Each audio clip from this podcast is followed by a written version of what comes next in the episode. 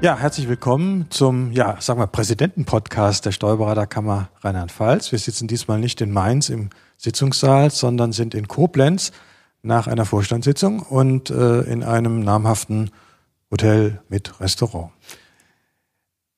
Heute zu Gast unser Präsident Edgar Wilk und die Geschäftsführerin unserer Kammer, Anne Überfeld.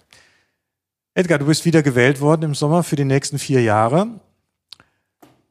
Da fragt man sich ja, was steht denn an in den nächsten vier Jahren bei dir? Was, was kommt auf dich zu, speziell als Präsident?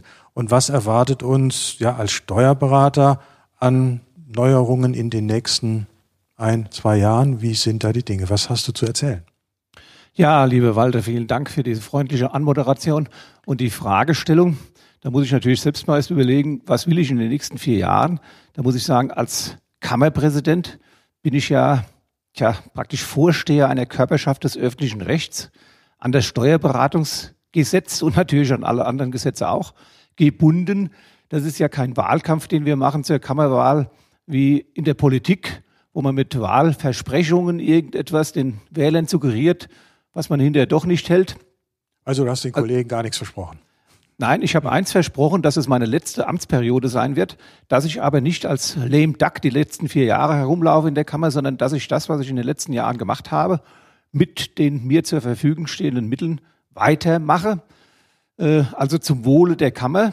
Das heißt natürlich zum Wohle des gesamten Berufsstands, erstmal in Rheinland-Pfalz und im Prinzip natürlich auch bundesweit, versuche das zu tun, was mir an Kraft gegeben ist, reinzuhängen, damit der Berufsstand ein gutes Standing in der Öffentlichkeit hat, dass er von den Mandanten, von der Finanzverwaltung, von den Behörden, mit denen wir sonst so zusammenarbeiten, als Ansprechpartner auf hohem Niveau akzeptiert wird. Das ist das, was ich eigentlich vorhabe und dazu gehört natürlich, dass ich versuche, auch in der bundesweiten Arbeit, also in der Bundeskammer, noch vier Jahre weiterzuarbeiten. Da ist ja demnächst Neuwahl. Ich werde also versuchen, da meine Ausschüsse wie bisher weiter zu betreuen. Also ich denke jetzt an das Vergütungsrecht, was wir vor wenigen Jahren, genau 2012, von der Gebührenordnung in eine Vergütungsordnung verändert haben, mit bescheidener Erhöhung der Vergütung natürlich auch. Äh, da steht ja im Moment einiges ins Haus bei der Vergütungsordnung. Das heißt, Brüssel hat uns ein Vertragsverletzungsverfahren, uns heißt nicht der Kammer, sondern der Bundesregierung, äh, aufgezwungen. Was bedeutet, wir müssen Stellung nehmen, inwieweit entspricht die Vergütungsordnung dem europäischen Wettbewerbsrecht. Da wirft uns Brüssel vor, dass wir Mindestgebühren verlangen, dass wir äh, die Ausländer diskriminieren, weil die auch sich in Deutschland an die Vergütungsordnung halten müssen und ähnliches. Äh, da haben wir im Moment ein bisschen Gegenwind und diesen müssen wir natürlich abwehren, denn ich sage mal, ohne eine konkrete Statistik zu haben, 95 Prozent aller Vergütungsrechnungen werden nach der Vergütungsordnung gestellt und kein Kollege äh, vereinbart mit seinem normalen Standardmandanten, mit dem kleineren Mandanten eine spezielle Gebühr. Er hält sich einfach an die Vergütungsordnung. Schluss. Anna, in der Kammer als Geschäftsführung hast du da auch sicher mit Gebühren zu tun. Hat dieser Wechsel in der Gebührenordnung zur Gebührenverordnung, die wir bekommen haben, hat sich das irgendwie ausgewirkt? Gab es da mehr mehr Fragen, mehr Streitigkeiten in dem Bereich oder ist das eigentlich so einfach weitergelaufen? Das ist im Prinzip einfach so weitergelaufen. Es gab in der Umstellungsphase immer mal die Frage, was findet jetzt Anwendung, Steuerberatergebührenverordnung oder Steuerberatervergütungsverordnung. Aber das hat sich relativ schnell beantworten lassen. Und seitdem ist, hat sich ja in der Systematik nichts geändert, sondern hauptsächlich an den Beträgen, solchen Dingen.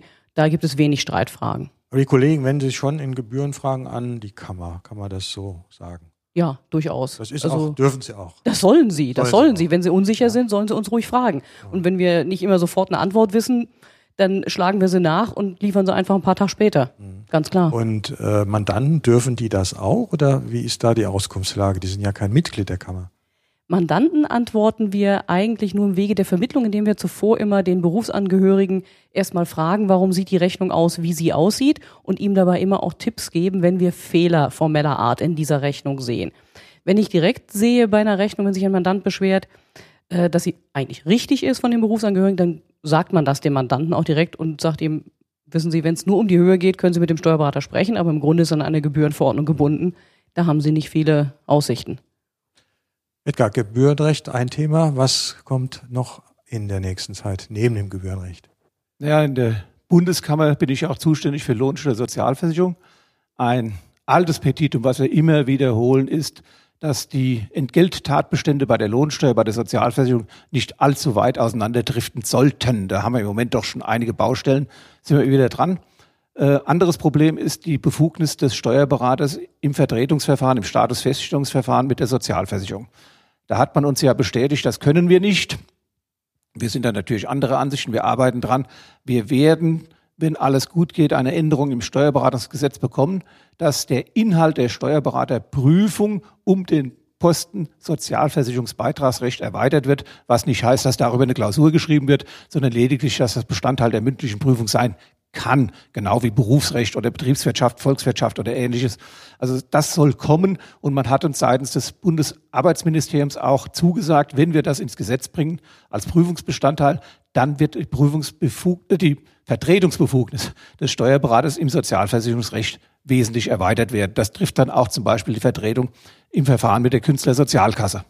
Ein leidiges Thema ist in dem Bereich aber auch die frühe Zahlung der Sozialversicherungsbeiträge. Ist da irgendwas zu erwarten, dass sich mal was tut? Denn das erfordert doch eine erhebliche Mehrarbeit in der Praxis. Ja, das ist ein großes Ärgernis, was wir auch schon immer wieder angegriffen haben, haben uns auch Verbündete gesucht, äh, bundesweit, haben auch immer welche gefunden, aber bislang ist es abgeschmettert worden. Aber das lange Bohren auf dem dicken Brett hat eines bewirkt, der Normenkontrollrat hat sich des Problems jetzt mal angenommen und das Statistische Bundesamt beauftragt doch mal zunächst zu ermitteln, wie hoch der Verwaltungsaufwand tatsächlich ist, weil im Moment stehen da alle möglichen Zahlen im Raum, die keiner beweisen kann.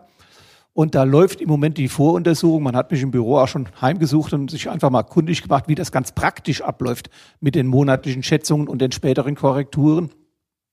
Man wird auch noch weitere Kollegen befragen, dann noch mal eine bundesweite Befragung machen, wenn man so einen Fragebogen jetzt mal entwickelt hat. Was will man überhaupt fragen? Also es kommt etwas Bewegung rein.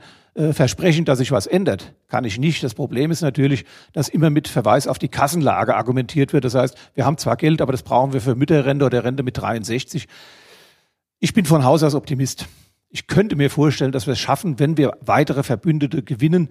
Äh, weitere Verbündete heißt insbesondere Arbeitgeberverbände, Bundesvereinigung der Arbeitgeberverbände, äh, weil die ja auch das Problem Sozialversicherung und Lohnabrechnung permanent haben mit ihren Mitgliedern. Das haben ja alle Arbeitgeber im Grunde genommen. Ja. Insofern wäre auch, wären die ganzen freien Berufe wären ja an sich eine starke äh, ja, Vereinigung, die da was erreichen könnte. Das ist vollkommen richtig. Insofern bin ich auch ganz froh, dass ich auch beim Landesverband der freien Berufe die Präsidentschaft noch innehabe.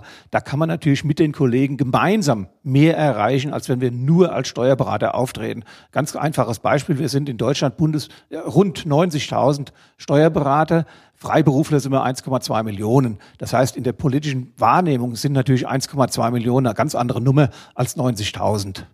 Ja, da haben wir wirklich bessere Chancen. Das Gleiche gilt auch für unsere Vertretung in Brüssel. Auch da macht es einen Unterschied, ob ich als deutscher Steuerberater komme und sage, ich habe 90.000 hinter mir, oder ob ich sagen kann, ich vertrete alle Freiberufler oder ich vertrete alle Steuerberater in der EU, was dann auch, es gibt ja nicht in jedem Land Steuerberater, aber doch Hunderttausende sind gegenüber nur 90.000 aus Deutschland.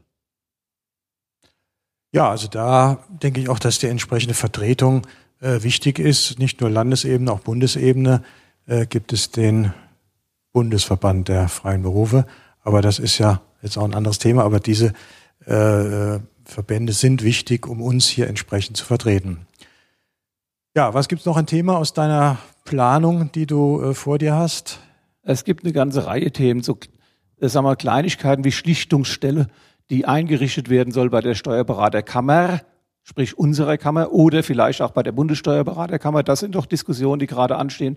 Ein Thema ist auch immer wieder die Nachwuchsgewinnung, also die Frage, müssen wir die Vergütungen für die Azubis erhöhen, um qualifizierten Nachwuchs zu gewinnen. Im Moment haben wir glücklicherweise mal keine weitere Abwärtsbewegung, sondern sogar ein leichtes Plus bei den neu abgeschlossenen Verträgen. Das macht uns natürlich schon ein bisschen glücklich und stolz, aber es reicht einfach nicht, denn wenn wir es relativieren auf die Zahl der Kollegen in Rheinland-Pfalz, wie viel Azubis die Prüfung bestehen jedes Jahr und wie viel Fachkräfte wir eigentlich bräuchten, äh, da müssen wir nach wie vor am Ball bleiben. Vor allen Dingen durch den Rückgang der Bewerberzahlen insgesamt sind natürlich unsere Chancen auch schlechter, diese Steigerungszahlen, die wir gerade so haben, auf Dauer zu halten.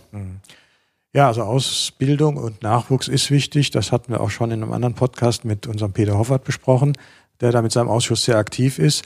Das Thema Schlichtungsstelle, das ist ja auch für die Kammer dann äh, ein Thema müsst ihr dann schlichten oder wie soll das, wie soll denn das gehen?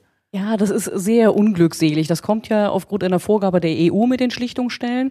Und ähm, die meisten Länder in der EU kennen natürlich sowas nicht wie das Steuerberatungsgesetz, in dem ja schon Vermittlungen vorgesehen sind der Kammer mit Mandanten oder der beziehungsweise der Kammer zwischen Mandanten und Steuerberatern oder der Steuerberater untereinander. Und jetzt soll diese Schlichtungsstelle on top kommen. Das heißt, es ist eine gesonderte Stelle nochmal für die Schlichtung zwischen Verbrauchern dann und wenn es bei der Steuerberaterkammer angesiedelt wäre, zwischen Verbrauchern und Steuerberatern. Es stellt sich die Frage, ob das bei den Kammern notwendig ist. Wie gesagt, wir haben diese Vermittlung. Eigentlich brauchen wir diese Schlichtungsstelle nicht. Wenn die Steuerberater auf ihren Webseiten zum Beispiel erklären, ich nehme an einer Schlichtung nach der Schlichtungsstellengesetz, wie das Ding auch immer heißen wird, nicht teil, dann ist das durch, dann ist es vorbei. Umgekehrt können wir bei der Kammergeschäftsstelle auch sagen, so sieht es das Gesetz momentan vor, wir unterhalten keine Schlichtungsstelle. Punkt. Und bieten dann weiter unsere üblichen Vermittlungen an, wie sie das Steuerberatungsgesetz vorsieht. Also es wäre schon eine sehr fast unangenehme Mehrarbeit für die Kammer, die auch sehr fragwürdig ist für das, was da dann alles in die Welt gesetzt werden muss, denke ich. Ja, Edgar, zum Abschluss noch ein Statement, ein Schlusswort für deine letzten vier Jahre. Du willst ja dann letzten vier Jahre der Kammerarbeit. Also wenn ich bis zum Ende durchhalte, wovon ich heute ausgehe, sind, da gehe ich auch von aus. sind das 20 Jahre als Präsident, im Präsidium noch vier Jahre mehr. Also ich muss sagen, es hat sehr viel Spaß gemacht. Also wenn ich jetzt auch noch nicht ein Schlussresümee ziehen möchte, es hat sehr viel Spaß gemacht und es hat mich in meinem persönlichen Leben auch sehr viel weitergebracht, einfach deshalb, weil ich durch die Vorstandsarbeit jede Menge Menschen, Weiblein wie Männlein kennengelernt habe, äh, die ich nie getroffen hätte ohne die ehrenamtliche Tätigkeit. Das heißt, ich mache Werbung auch für meine Nachfolge und sage, jeder, der sich in die ehrenamtliche Arbeit einbringt, bringt nicht nur Zeit, Kraft, vielleicht auch noch Geld ein, sondern der bekommt auch jede Menge zurück durch persönliche Kontakte, durch Erfahrung, durch Erweiterung des Horizonts. Ich wäre ja nie in der Bundeskammer in Berlin aufgeschlagen, wenn ich nicht das Amt in Rheinland-Pfalz vor Jahren mal übernommen hätte. Also das sind Erfahrungen, die sind unbezahlbar und ich kann nur motivieren, auffordern, Leute, bringt euch ehrenamtlich eins, muss ja nicht nur die Kammer sein, es gibt vielleicht auch noch die Freiwillige Feuerwehr oder sonst was. Aber die Kammer ist natürlich für mich das Größte und Schönste, ganz klar. Und ich sage immer wieder, es kommt jede Menge zurück. Wenn ich mich irgendwann wirklich verabschiede, dann werde ich mich zurücklehnen an die Jahre mit Freude zurückdenken und sagen, Mensch, was hast du da für Leute äh, kennengelernt. Wie viele Leute wirst du auch nach deinem Abschied mit Sicherheit privat immer wieder treffen? Ich habe jetzt gerade einen Kollegen besucht, der in der Bundeskammer mal vor mir tätig war. Mit dem habe ich persönlich ein ganz tolles Verhältnis. Äh, also ich denke, dass das die Kammer mich bis an mein Lebensende eigentlich nicht, nicht loslassen wird. Und zwar im positiven Sinne. Ja, das ist ja ein schönes Schlusswort und eine gute Aussicht auf die nächsten vier Jahre für dich. Äh, wobei wir dann alle aktiv auch äh, den einen oder anderen Nachfolger im Vorstand suchen werden, denn äh, wenn du gehst, wird es wahrscheinlich auch einen kleinen Umbruch geben in vier Jahren im Vorstand. Äh, davon gehe ich mal aus. Also ich möchte nicht, dass ein Nachfolger sagt, ich kopiere den Wilk sondern jeder Nachfolger muss natürlich nach seiner Art die Kammerarbeit gestalten, mit den Vorstandskollegen natürlich zusammen. Ich habe es schon mal gesagt, der Kammerpräsident hat ja keine Macht, irgendwas zu tun. Er kann nur überzeugen, kann seine Meinung einbringen und versuchen, Mehrheiten zu kriegen. Äh, das muss eben mein Nachfolger, vielleicht auch meine Nachfolgerin, nach eigener Art selbst gestalten. Das wird natürlich eine Änderung geben. Die Kollegen werden hoffentlich merken, da ist jemand Neues an der Spitze, der redet anders, der formuliert anders, der setzt andere Schwerpunkte. Aber da muss ich sagen, da werde ich mich nicht mehr reinhängen. Ich werde nach wie vor zur Kammerversammlung kommen, werde auch den neuen Präsidenten, die Präsidentin, den Vorstand loben, wie sich das gehört. Aber inhaltlich halte ich mich dann raus. Wenn ich draußen bin, bin ich draußen. Da wünsche ich meinem Nachfolger, meiner Nachfolgerin viel Erfolg heute schon. Ja, Vielen Dank, Edgar. Das war ein schönes Schlusswort und Ausblick auf das, was kommt. Anne, auch dir vielen Dank für die Teilnahme am heutigen Podcast. Wir verabschieden uns von unseren Hörern. Dankeschön und tschüss. Und tschüss. Und tschüss.